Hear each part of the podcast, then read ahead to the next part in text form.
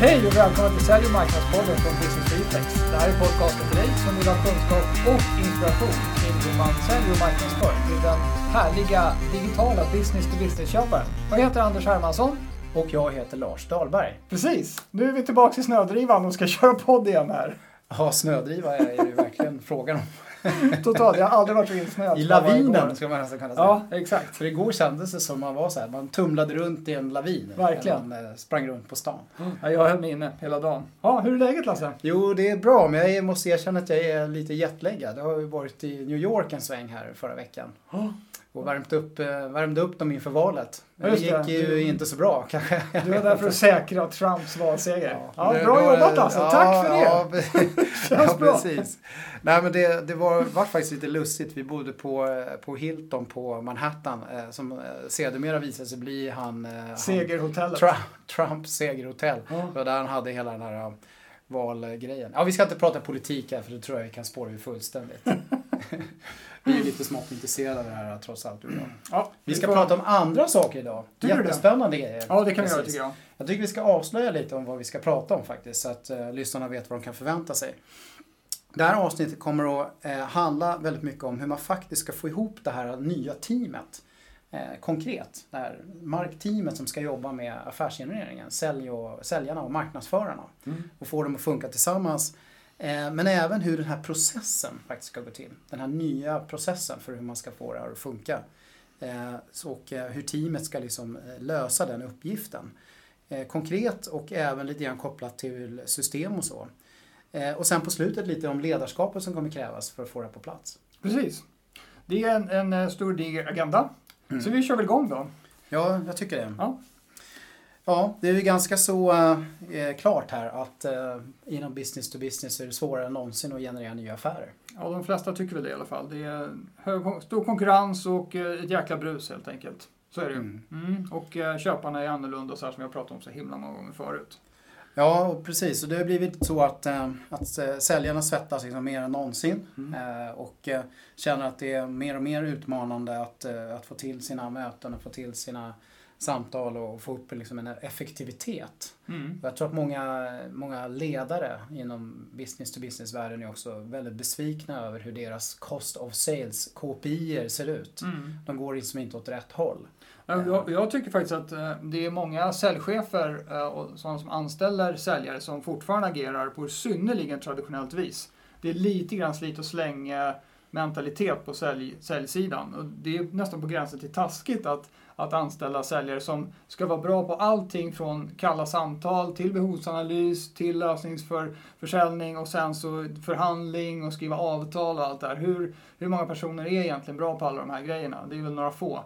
Eh, Så jag, jag tycker att det, den modellen gör att man, man eh, spelar med ganska höga odds helt enkelt på att det ska lyckas. Mm. Jag tycker också jag märker det när man pratar med, med försäljningschefer och så framförallt att eh, det blir ännu tydligare här att, att det är någon säljare som, som verkligen levererar och allt fler eh, i det här teamet som inte levererar. Just det. Det har ju alltid pratat om att vissa har varit eh, mer framgångsrika än andra och så men det Ja. blivit ännu mer spetsigt det där. Ja, Ännu mer liksom extrem situation där det är någon som levererar och Precis. färre som liksom Och det kan man ju fundera på varför vissa levererar varför, in, varför andra inte gör. Men jag tycker nog att man kan väl, man kan väl säga så här att det är tillräckligt låg verkningsgrad på säljteam generellt för att man borde faktiskt börja titta på rollen och innehållet.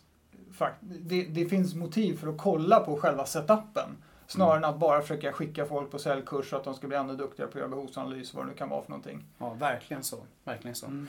Eh, sen är det ju så här, vi har ju pratat om det här i Sälj och marknadspodden många gånger förut, men det finns ju ett stort missnöje generellt sett här också mellan vad säljarna tycker om marknad och vad marknad tycker om säljarna. Men kanske framförallt vad säljarna tycker om marknad.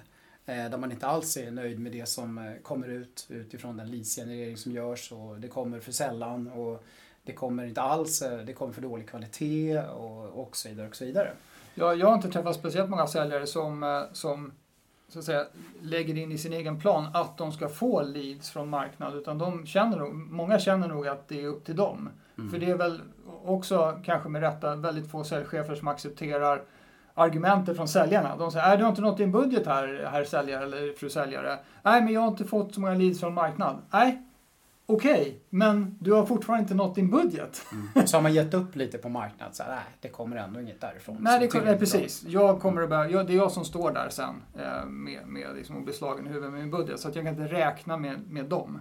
Så det, det är som två olika världar som Ja. möts här. Eller Och de marknadsavdelningar som ändå kämpar på och försöker generera leads eh, är ju ofta besvikna på vad som händer med det de genererar faktiskt då. Ja. Och att det gnälls över det. Ja, säga. precis. Att, eh, Oftast är ju marknaden ledsna över att, över att säljarna struntar i de leads som faktiskt kommer. Och det, jag kan förstå att, situationen ser ut som den gör, såklart.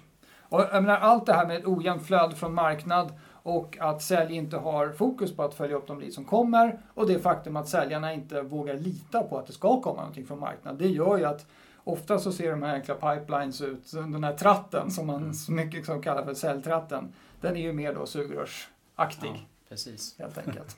Så illa är har det. tre affärer på gång. Ja, det finns ju många som kan hålla med om detta, det är jag övertygad om.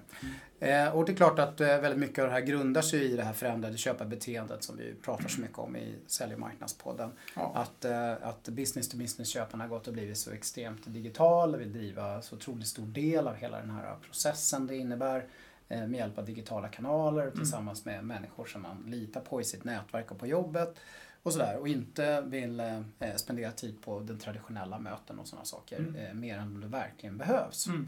Eh, det behöver vi inte stå och prata så mycket om och den förståelsen ökar ju mer och mer. Eh, och, och människor lär sig ju mer och mer om hur det här nya köparbeteendet faktiskt är. Ja, i alla fall upptäcker man konsekvenserna av det. Och nu tänkte vi bara dra receptet för hur man ska agera för att liksom vända det till sin fördel helt Ja, enkelt. det blir fler och fler som mer undrar över hur och har större utmaningar med det Ja. än själva förståelsen Än kring att det är så. Ja, Ja, precis. Är det så. Ja, och Ja. eh, det är som du brukar snacka om, du snackar om båtar jämt och ständigt. Mm, jo, jag älskar ju båtar. Precis. Så sälj och marknad ska alltså vara i samma båt. Är ett av dina parad, eh, paradmeningar som du brukar dra. Dock det- inte den här säsongen på året ska jag säga, för det är så jävla kallt i Ja, det kan det vara. Men, men, eh, men om man tittar på eh, processen för affärsgenerering, givet att, att köparna är- helt annorlunda än vad de har varit förut. Mm. Så, så, tänkte, så för det första så har vi pratat länge om att vi, vi introducerar ett nytt ord, Mm. nämligen affärsgenerering. För Precis. det ordet är inte behäftat med så mycket traditioner och förutfattade meningar. Man tänker sig en sammanhållen process för affärsgenerering där det ingår en massa folk som kan olika grejer. Mm. Som på bästa sätt då ska hjälpa köparna att göra det rätta valet, Mm. nämligen göra affärer med, med leverantören. Då. Och då tänkte jag om man går vidare på den resan och inte bara kallar processen för någonting nytt utan gör om namnet på rollerna. Mm. Så att vi inte har marknadsförare, säljare och sådär, Mm. pre-sales och sådana saker. Utan vi försöker röra om lite grann i grytan där för att lätta upp och hitta en väg in i en förändring. Ja, det vore spännande med namn som passar lite mer om vad det faktiskt handlar om. Ja, exakt. Mm. Att jag är en sån här, för det behövs. Ja, eh, och, och då, då för det finns ju minst sagt eh, sån här titelinflation. Folk är Global Executive Account Manager eller Ja, något sådär. så. Så det, det är väldigt mycket sånt snarare än att man talar om vad sjutton man håller på med. Men då har vi tre olika nya förslag på, på roller här i den här, i den här processen. Mm. Den första är den digitala relationsskaparen. Precis. Det är en sån man vill vara. För kunderna vill ju nämligen ha digitala relationer. Det är en väldigt stor del av sin köpcykel. Så det, det, det beskriver väldigt mycket den inställningen man ska ha Ja, eh, till, sin, eh, till sitt jobb. Man ska Precis. skapa digitala relationer Ja, helt enkelt. exakt. Sen har vi den andra, den andra rollen i det här gänget. Det är affärsinspiratören.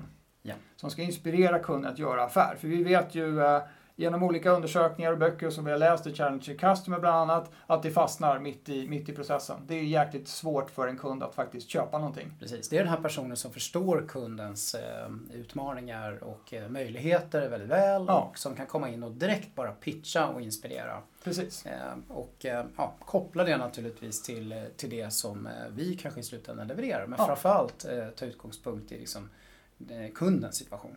Ja, utan att vara... och- Och sen den tredje, det är affärsstödet. Ja. Och affärsstöd, det brukar ju vara någon sorts backoffice, eh, eh, kanske administrativ hjälp. Jag tycker att affärsstödet är den som faktiskt får affären att gå i lås. Och det Mm. kan vara den som förhandlar, den som jobbar mot inköp, får ihop alla stakeholders på slutet. När pennan börjar närma sig pappret, avsluts, avslutet, då kommer affärsstödet in och jobbar. Det kan ju vara Ja, faktiskt Och inom business to business är det ofta en ganska stor fråga med förhandlingar och avtal Precis. och, liksom, eh, terms and conditions och alla möjliga saker. Ja, och, och viktiga långsiktiga relationer och sånt som ska förankras. eh, Ja, och vad jag menar, och vad jag menar inledningsvis var ju det där, det är taskigt att anställa säljare. För det är egentligen så att man förväntar sig att säljarna idag ska klara av allt det här. Mm. Och det är ett stort jobb. Det är därför så få klarar av det. Det är därför man behöver Mm. se på ett nytt sätt på det här. Och det du är inne på här nu Anders, det är egentligen att man ska tänka, man kan tänka i tre roller här nu då, så att säga. Ja, Och det är en viss typ av kompetens som behövs i den här relationsskapande processen och det är en Mm. annan typ av kompetens som behövs i den inspirerande processen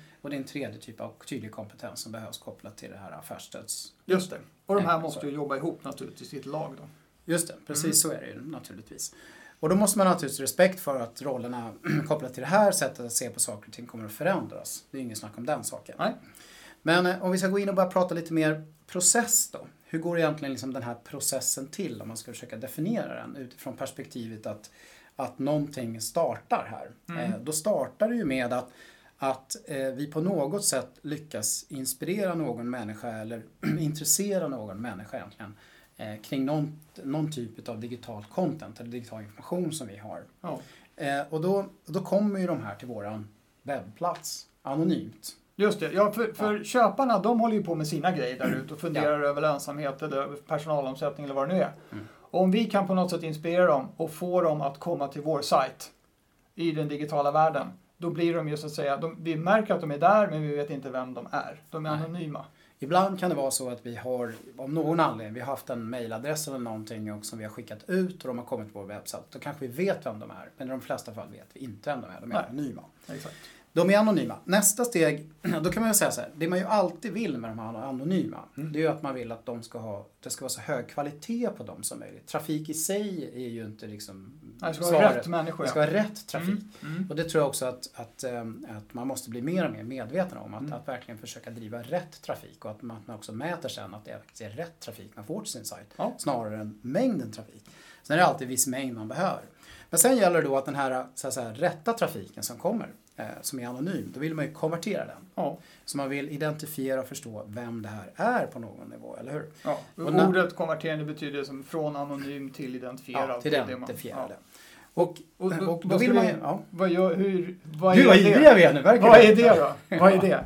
Vad är det? Alltså det vi ju vill veta då, när vi har konverterat, när vi vet vem man är. Det Ja. är ju, är det här någon vi skulle vilja sälja till? Ja, just är det det. liksom en i vår möjliga målmarknad? Alltså någon form av suspect skulle jag vilja kalla det för. Det kan man ju kalla Det vill för. vi gärna veta. Men jag tänker själva, bara så alla, själva konverteringen. Det är Ja. att de fyller i ett formulär på sajten och laddar ner någonting. Ja, du menar så. Då är man konverterad. Då är man konverterad. Ja. Så är det. Eh, nej, så vi vill gärna förstå om, om de är någon vi, vi skulle kunna sälja till, alltså någon form av suspect. Och det kan man ju ta reda på på olika sätt beroende på vilken information man har där i början. Men det vill man gärna förstå. För nästa moment egentligen, det blir ju att föra de här framåt, att hjälpa de här vidare fram i en köpresa. Mm. Eh, det som ju eh, i, i så här facktermer ibland kallas för nurturing. Att hjälpa dem framåt. Och man vill liksom hjälpa dem framåt eh, eh, i den takt som passar dem. Fram till ett läge som vi brukar definiera som marketing qualified lead, Anders. Mm, Just det. Men och det, då har ju de uppnått en viss aktivitetsnivå.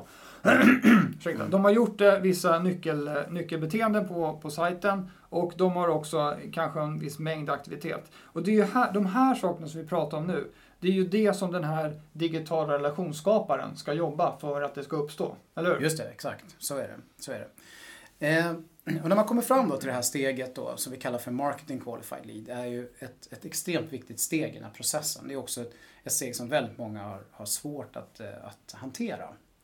Eh, och eh, då är det så att var och en måste egentligen komma fram till vad är ett marketing qualified lead? Vad är definitionen för det? Mm. Och i den perfekta världen så vill man definiera det utifrån köparens perspektiv. Absolut. Köparen har en digital relation med dig och har konsumerat någon typ av digitalt content, en digital information Mm.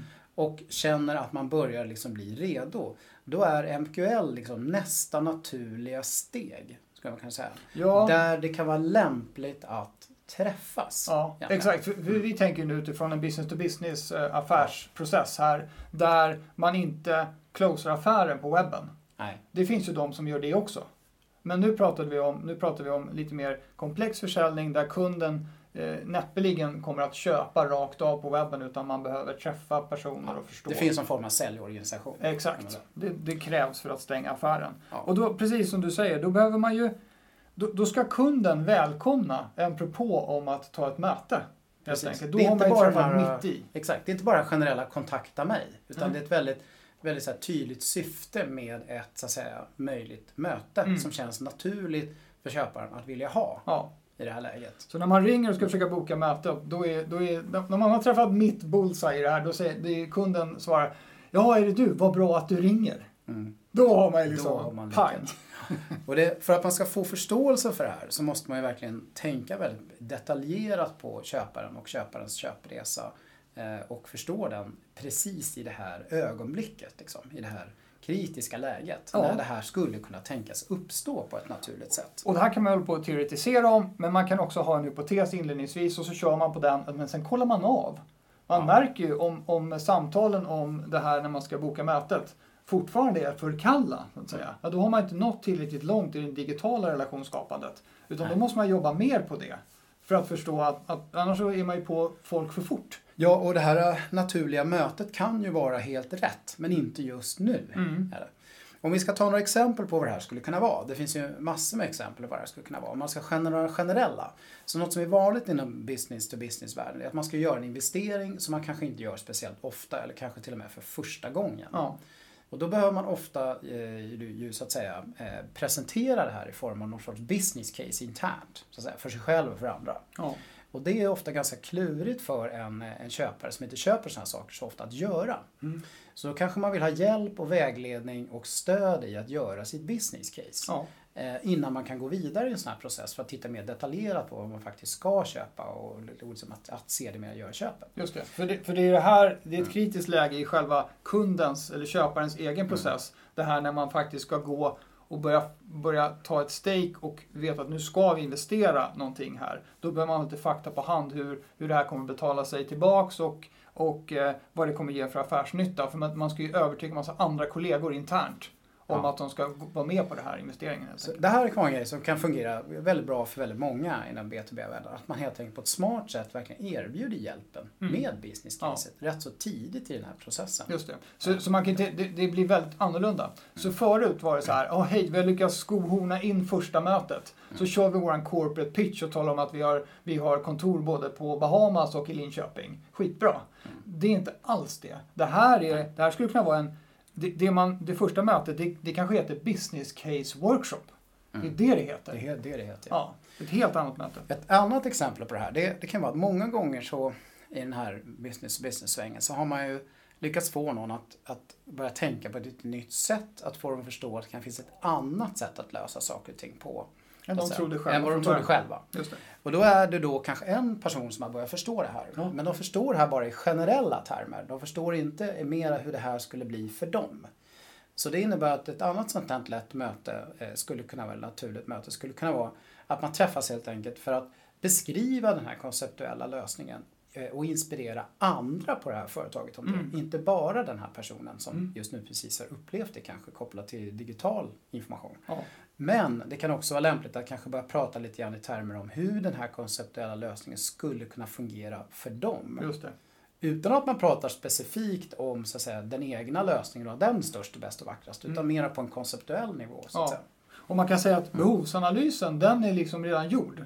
Mm. Kunden har i det här läget förstått att de har ett behov och det, det är en väldigt, den lösning som man själv står för som säljare, det är en väldigt stark kandidat för att kunna lösa, det, Mm. den koncept som man kommer med, det, det är faktiskt någonting som kunden tror väldigt mycket på att det skulle kunna lösa problemet. Och det här mötet skulle helt enkelt kunna heta inspirationsworkshop för Absolut. din ägare eller inspirationsworkshop för VDn. Ja, eller, ledningsgrupps... eh, eller något sånt. Ja, precis. Någon sån, någon sån grej som hjälper eh, köparen framåt. Och som sagt, har man gjort rätt grundjobb med den digitala relationen, då så, eh, de här digitala relationsskaparna då, om de har gjort rätt jobb och peggat upp ordentligt och när man spelar in den här affärsinspiratören som är då roll nummer två på, rä- i rätt läge, då är den kontakten välkommen. Eh, Och då kan affärsinspiratören jobba med, med köparen och hjälpa dem fortsätta, fortsätta att hjälpa dem på, på köpresan helt enkelt.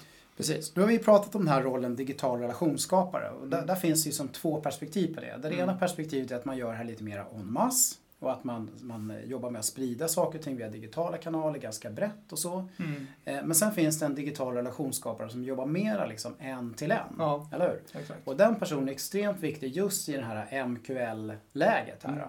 När man ska få människor att liksom börja förstå det här eh, och när det här, ta hand om det här naturliga steget över till affärsinspiratören. Mm. Och det gör man ju med hjälp av digitala tekniker en till en. Man jobbar med sociala kanaler, man Ja. jobbar med mail, Mm. man kanske jobbar med telefonen också Absolut. eh, och så vidare.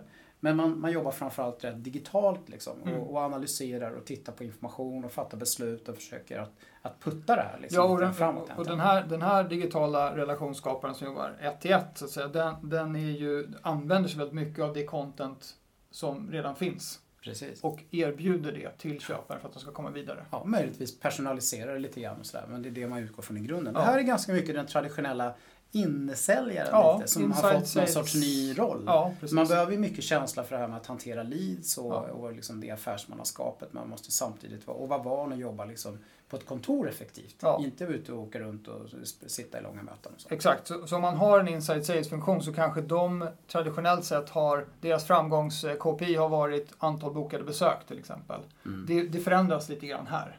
Mm. Eh, det, det, är inte, det är inte alls att de ska sitta och kallringa och boka besök. Utan här Nej. handlar det om att inspirera eller skapa en relationen med kunden som att de, så de senare vill gå vidare. Nu tar ju affärsinspiratören över här då, då Ja. var vi inne på. Och vi har ju touchat lite grann på den rollen, men, men det är ju otroligt viktigt att den personen verkligen är den, den här kompetenta som förstår kunden, som kan inspirera. Mm. Eh, och, eh, och som kan så att säga eh, jobba med de frågorna. Eh, Man behöver inte vara så otroligt duktig på att göra långrandiga behovsanalyser för det är inte det man ska ägna sig åt nu. Nej, den nu- är ju liksom lite redan gjord. Man behöver inte Mm. sitta med sina spinntekniker och fråga ah, vad innebär det för dig, vad innebär det för dig. För Kunderna blir snarare förbannade om man håller på att ska försöka gnida in det här behovet och få det att att göra ännu ondare. Liksom, man är redan över, man är redan på väg att försöka vilja lösa problemet. Så skit i den där behovsanalysen. Ja, och sen kan det ju naturligtvis finnas saker och ting man behöver veta för att man längre fram i processen ska kunna erbjuda exakt rätt lösning och man ska kunna göra affären. Men, men det, det behöver man liksom inte sitta och, och ta reda på det första man gör. Här ska man ju fortsätta att, som sagt, inspirera kunder att vilja göra en affär Mm. och lösa sitt problem. Ja, och någonting som är otroligt viktigt i det här det är ju att hitta rätt människor och organisationer som Ja. faktiskt kan få det här att hända i verkligheten. För det Precis. vet vi blir en allt större och större utmaning. Ja, och vi vet också att vi alla blir mer och mer stressade på jobbet. Så att affärsinspiratören är ju också det- ett viktigt mål för den personen. Det är ju att få köparen att vilja göra det här nu. Mm. Sense of urgency, det är ju viktigt. För det går ju alltid att göra saker sen också. Ja, och prioritera. Nästa såklart. kvartal. Affärsstödsrollen, den tror jag inte vi behöver prata så mycket om. Den är fortfarande ganska, ja, det är en, det är en affärsmannaskap helt enkelt med att göra en affär. Ja, Och, men det eh, viktiga och med det är att man inte. Ja, det viktiga är att man inte kräver av samma personer att de ska Nej. klara det också. Om det nu är en lite mer komplex process att faktiskt få kunden att eh, sätta pennan på pappret. Utan det är någon annan som gör det. För att man ska få den här processen att fungera nu då, så är det vi pratar om väldigt viktigt. Men det finns också en väldigt viktig systemaspekt på det här, Anders. Ja, det är ju digital, alltså det är en digital miljö och man jobbar ju väldigt mycket effektivare om man får rätt verktyg eh, i alla de här olika rollerna. Så är det ju. Eh, det finns ju ett uppsjö verktyg, vi har skrivit bloggposter och haft poddar om det också, vad det är för olika verktyg som, som man kan använda sig av. Men om man inte ska gå så fullt så mycket in i detalj i allting, men de, de, de, de två stora systemen kan man säga som man måste Ja. ha på plats för att vara effektiv, det är ju marketing automation-systemet och CRM-systemet. Ja, och jag skulle säga framförallt måste man ha best of breed av de här grejerna. Man måste verkligen ha något som stödjer marknadsföraren i den digitala marknadsföringen eh, kring marketing automation eh, och, eh, och den här digitala relationsskaparen. Och sen måste man ha ett CRM-system som verkligen passar säljarna och det beror ju väldigt mycket på vad det är för typ av eh, säljsituation man har, hur stor Ja. säljkår man har och, och så vidare. Ja. Eh, Det finns ju alla möjliga typer av system där och eh, det finns ju ganska stort missnöje också på CRM-sidan. Men, men man måste hitta något som verkligen funkar beroende på de förutsättningar man har Ja. eh, i säljorganisationen för, för sina affärsinspiratörer och sina, sina affärsstödjare. Men integration mellan de här två typerna av system är ju väldigt, väldigt viktig. Ja, det är det. Men, men den, är, den kommer så att säga. Det gäller att hitta system som, som passar respektive roll på Mm. bästa sätt. Är, Det- är viktigare. Ja, det tror jag är viktigt. Någon form av integration måste man ha, men det är Ja. inte så svårt att få till. Men, men att det är best of breed är egentligen det viktigaste. Ja, jag tycker nog att hitta ett integrerat system men att kompromissa tungt på användarsidan, det är fel väg att gå. Ja. Det kan låta bra, för det, det är många som har liksom, orkar, in, orkar inte hålla på och fatta beslut om massa system som sen ska integreras och sånt. Det är ganska lätt att integrera system nu för tiden jämfört med förut. Det finns, liksom, det finns ju system för integration också Ja. som hjälper till. Så det tycker jag. Fokusera på det som möter användarnas behov bäst och sen får man ihop det. Ja, och det, det här har ju du och jag sett nu otaliga exempel på. Mm. Eh, hur man kan försöka blanda ihop såna här produkter och det blir inte alls bra. Nej. Eh, och eh, exempel på när man försöker hålla isär den här typen av produkter och eh, integrera dem med varandra och det kan bli riktigt, riktigt bra. Ja, Så så är det. Eh, ja, sen blir det ju då så här nu att, att mäta eh, den här processen eh, blir ju avgörande och det man naturligtvis vill mäta är ju hur effektiv den här processen precis gått igenom är. Mm. Alltså hur klarar vi av att, att förflytta saker och ting genom den här eh, processen på ett produktivt och effektivt sätt Ja. för att vi ska få upp produ- produktiviteten. Eh, och det, det landar man ju i om man gör det här rätt, att man kan mäta det. Det är det som är så intressant. Ja, just det. Om man har lite koll på processen innan. Sen är det så att, vi har pratat om det många gånger förut, att köparna är ju inte så här, de är inte så lydiga. Så de går ju inte sekventiellt och gör ett steg i taget och sen så aldrig går tillbaka. De hoppar ju hit och dit. Men om man själv har koll på nyckelbeteende hos köparna, så man ser processen framför sig, då kan man ju också se vilka åtgärder som vi gör internt får faktiskt folk att hoppa vidare. Det kan man, det kan man ganska lätt se om man har satt upp allting rätt från början. Och sen är det då den här otroligt intressanta grejen med orsak och verkan. Alltså, vad, vad är det vi måste ha för någonting inflöde för att det ska bli en viss effekt, verkan i slutändan? Ja. Den, eh, den vill man ju kunna förstå. Ja, och, och innan, man har, innan man har siffrorna själv så kan man ju göra en sån här baklänges tratt eh, övning där man Ja. tittar på någon form av eh, eh, utfall i olika steg i tratten. Så att säga, om vi ska göra så här mycket pengar, hur många affärer med den här medelstorleken är det? Och så letar man sig bakåt för att få en liten utgångspunkt. Ja, Från, en teoretisk modell först. exakt. liksom. Och sen börjar man, Mm. börjar man verklighetsanpassa den vartefter man får in data. Eh, har man system, har man grundtänket så är inte det så svårt att få till faktiskt. Nej, men, det, men, men just det där, jag, jag tror att det viktiga budskapet nu då är att se över det här med rollerna så folk fattar vad de har för jobb. Ja. Och sen skulle jag säga också tillbaka till den här MQL-diskussionen. Det är ju otroligt viktigt att tvätta effektiviteten i den här övergången Mm. mellan liksom, eh, ja, att, att man blir en, en marketing qualified lead och Ja. att det faktiskt blir liksom en, en affär. Just det. Eh, den, den är väldigt, väldigt viktig. Så Ja, att det inte liksom det- stoppar upp där. Men för det är ett stort steg i köparens perspektiv att gå från digital relation till analog relation. Ja. Och vi har ju sett många exempel på det hos företag som har blivit duktiga på att, att få in saker och ting i tratten via digitala tekniker och få ner det liksom i tratten. Men man klarar inte den här övergången liksom mellan, eh, mellan ja, eh, den digitala relationsskaparen och affärsinspiratören. Nej. Skulle jag säga. Eh, ja, vad kan man förvänta sig lite grann om vad som händer här då?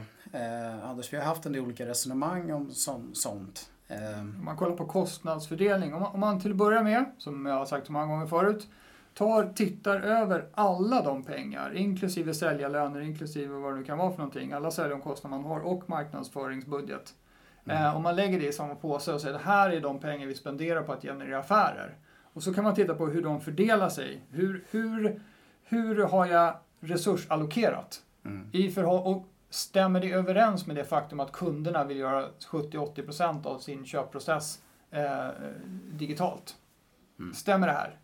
Eh, om, om det inte gör det, då måste man fundera över hur man har allokerat resurser helt enkelt på, på sitt företag. Och vi ser väl att man, man eh, en, en traditionell modell utan att gå in allt för mycket i detalj, så kanske säljarlöner och säljchefslöner och sånt står kanske för, för drygt 70% av, av hela den här kostnadskakan. Mm. Eh, och den kanske borde stå för kanske hälften. För att Mm. man behöver, man behöver modellera om hela sin process och, hela, och naturligtvis ingenting kommer hända om man inte som ledare faktiskt allokerar om resurser. Då är det bara snack. Ja. Nej, och, och totalt sett så eh, bör man absolut kunna öka sin effektivitet här. Antingen kan man ta hand om större affärsvolymer eller så kan man helt enkelt förbruka mindre resurser på samma volym. Ja, Så är det.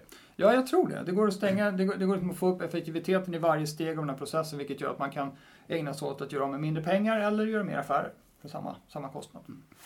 Ja, och sen sa vi ju inledningsvis att vi skulle komma in på det här med ledarskapet och eh, det, det blir ju liksom väldigt mycket eh, lite grann en annan typ av ledare. Det här handlar ju om att leda ett, eh, ja, ett, ett team som gör nya saker. Och framförallt det- jobbar på ett rätt annorlunda sätt. Ja, det är heterogent på ett annat sätt. Om man, man tänker de flesta säljchefer är ju, är ju då, de har lite erfarenhet, är ju vana av att leda just ett gäng med, ganska homogent gäng med säljare. Och ha samma KPI och slå dem i huvudet med. Eh, Och eh, naturligtvis coacha och peppa dem också. men men det, det är ett homogent gäng. Om man tittar på den här konstellationen med digitala relationsskapare, affärsinspiratörer och affärsstödsresurser som ska driva in och stänga affärer. Det är olika personer, men det är otroligt viktigt att de här jobbar som ett lag och har otrolig respekt för varandras arbetsuppgifter och att de ser att de har ett gemensamt mål. Det gör att en chef för det här gänget behöver ha andra, det, det är en annan ledarskapsutmaning än vad man har när man ska leda som marknadschef ett, ett gäng med härliga marknadsförare eller som säljchef leda ett, ett gäng med härliga säljare. Det är liksom, då är det samma skrot och korn. Här behöver det bakas ihop. Och sen ska man ju coacha människor utifrån det faktum att man ska så att säga, tillsammans stötta en process. Ja, Inte var och en så att säga, vara kanske extremt duktig i speciella möten. just det. eh, Eller i sitt sätt att bedriva en vardag. Mm. Utan det blir mycket mer liksom att coacha en helhet Ja. liksom, kring en process. Och, Och det vi- är en annorlunda approach Det är väldigt annorlunda och, och det, där ska man ju titta på, om man ska ge sig in på det här så måste man verkligen se över belöningssystem. Mm. Alltså vad, vad är det man betalar folk för om man har rörlig lön och så på folk? För det kan ju göra, om man inte, om, om man har sådana belöningssystem som går stick i stäv med det här, då, kom, då kommer man att göra oerhört svårt för sig att få till stånd en förändring. Så det bör man se över De flesta också. belöningssystem man har idag inom business to business fungerar egentligen inte i den här världen. Nej, nej, de är väldigt, in, oftast väldigt individualistiska och så. Så, att, så att det här är, och det, det gör att man måste kräva att en person klarar av hela grejen egentligen.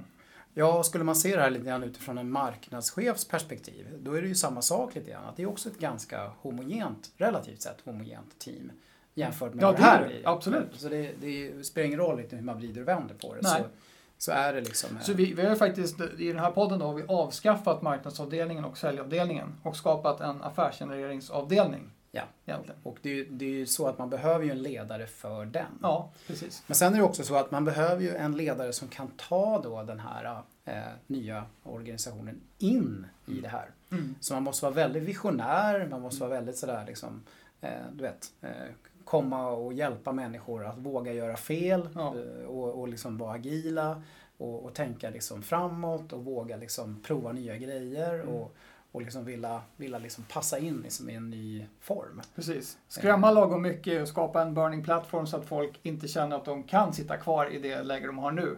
Men inte skrämma ihjäl dem för då kanske de slutar. Och ska man bli en duktig visionär i det här sammanhanget då måste man ju också leva rätt mycket som man lär Ja. för man ska bli trovärdig. Ja. Eh, Så, att, så det, det, det blir lite speciellt Mm. eh, faktiskt.